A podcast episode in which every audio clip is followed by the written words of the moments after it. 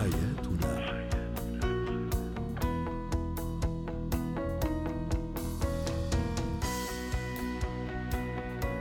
نجدد تحية لكل مستمعينا ومستمعاتنا. أنتم تستمعون لبرنامج حياتنا برنامجكم اليومي الذي يعنى بشؤون الأسرة وباقي الشؤون الحياتية الأخرى.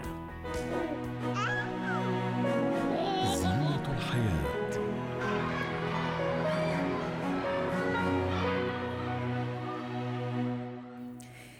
كيف أساعد طفلي التوأم على النوم؟ في نفس التوقيت للحديث عن هذا الموضوع. تنضم إلينا عبر الهاتف من دبي لما الصفدي الاختصاصية النفسية والتربوية. مساء الخير أستاذة لما. وجود التوأم في البيت له وهجه وبريقه ومتعته وجماليته أكيد لكن في نفس الوقت له متاعبه وصعوباته من بين هذه الصعوبات أني كيف أجعل التوأم آه سواء كان يعني صبيان اثنين صبيان ولا بنات ولا صبي وبنت أنه يناموا في وقت واحد وفي نفس التوقيت. صحيح. هو هي المعضلة الأكبر لأنه نحن طفل واحد ويصعب علينا بأول سنة ونصف من عمره إنه نحن نعوده على ساعات معينة من النوم. فيصبح الموضوع بالنسبة للتوأم أصعب. ولكن أغلب الأمهات اللواتي يعني آه كان عندهم توائم كانت التجربة ليست سيئة.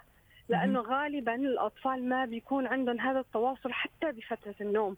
فممكن فعلا يبدأ الأطفال إنه يعتادوا ولكن أكيد رح نحكي ضمن السياق عن تفاصيل كيف نحن فينا نساعد الأمهات حتى يعلموهن النوم بنفس التوقيت. طيب ست لما آه، أول أول سؤال يتبادر إلى الذهن ربما هل يفضل يستحسن أني أخلي التوأم ينام في نفس السرير ولا يفصل يعني هذه في الأشهر الأولى يعني لما آه، يعني أبتدي أعلمهم أو أضبط الموضوع النوم تبعهم.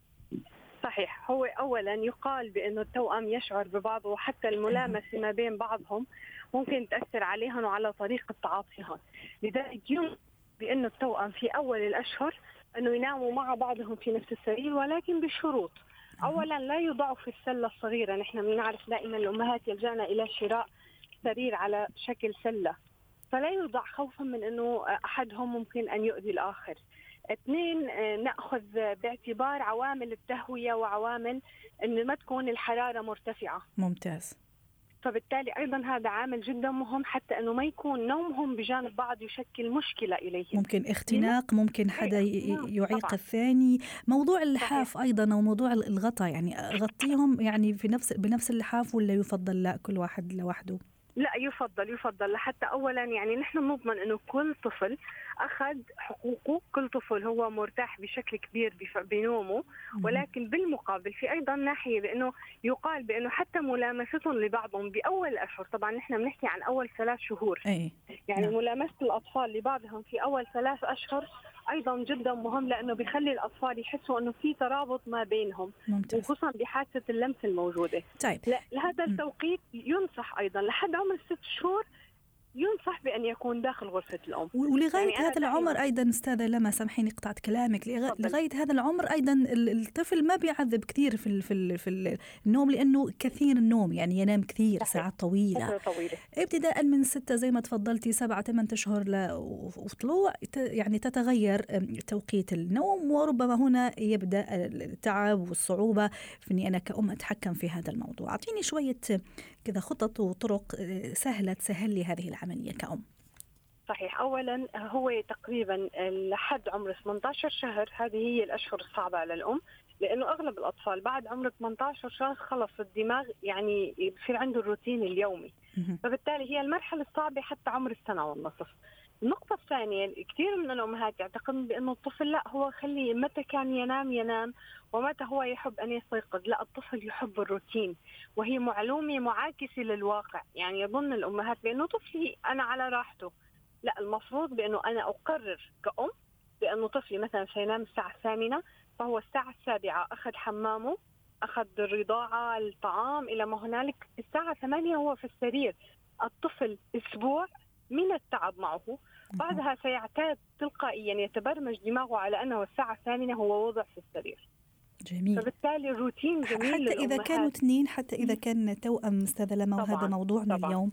يعني إذا أنا لقيت صعوبة إني أنيم مثلا واحد من الأطفال الثاني نام والاخر أو الأول نام عفوا والثاني لا. يعني كيف أتصرف؟ هي الموضوع هو كما تحدثنا هي يعني بحاجة لصبر. أنا أقول فترة أسبوع. من التجارب فترة أسبوع يكفي لأنه آه، عندما يعتاد الطفلان هي برمجة يعني نحن نشتغل على مبدأ البرمجة العصبية هي برمجة للدماغ بأنه هذا الطفل هو نظيف استحم بحالة استرخاء ونختار دائما الغرفة هادئة. يعني أنا لا أقول بأنه لا ينام وأصوات صادرة والتلفاز مضاء وإلى ما هنالك. لا لازم أن يكون الغرفة هادئة. السرير مرتب درجة الحرارة معتدلة ومناسبة والروتين اليومي في ساعة معينة. مع حسبان بأنه لا أسمح لطفلي بأن يأخذ ساعات طويلة من النوم خلال النهار. أه. فبالتالي يعتاد التوأمان على نفس التوقيت. حتى ممكن يكون في فرق بينهم ربع ساعة نصف ساعة حتى الآخر يخلد إلى النوم. في الكثيرين يقولون طب صوت الآخر ألا يؤثر عليه؟ يعني أخوه أه. يبكي وهو طب ما هو في الحالة العادية؟ إذا لم يكن توأم في طفل صغير في المنزل أحيانا يكون. يعني حيكون فرق سنتين ما بين الإخوة أو ثلاث سنوات. فبالتالي هي نفس التجربة ولكن الإرادة هي عند الأم والصبر لتحمل اجتيازها. طب آخر سؤال أستاذة لما عم نختم الفقرة. إذا مثلا واحد فيهم نايم والثاني صحى يعني صحى من النوم كيف أتصرف؟ أخليه ينام ولا أصحي ولا أصحيه؟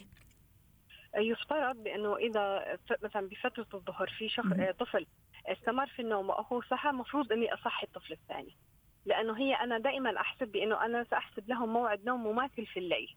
هذا إذا فترة النهار المفروض الثاني يكون أيضا يعني أقوم بعدم جعل ساعات نوم طويلة تفصل ما بين بين الطفلين نعم. ولكن إذا كانت فترة مؤقتة يعني أحيانا في الليل يصحى أحد الطفلين بمواقيت معينة يجوع قبل الآخر فبالتالي لا مشكلة بل ممكن أخذه لغرفة ثانية دقائق حتى يرضع يتم تنظيفه ويعاد إلى الغرفة الموجودة فيه أخيه نعم. ويتابع نومه مثلا إذا كانوا توأم شكرا لك إلى مصطفى الاختصاصية النفسية والتربوية ضيفتنا من دبي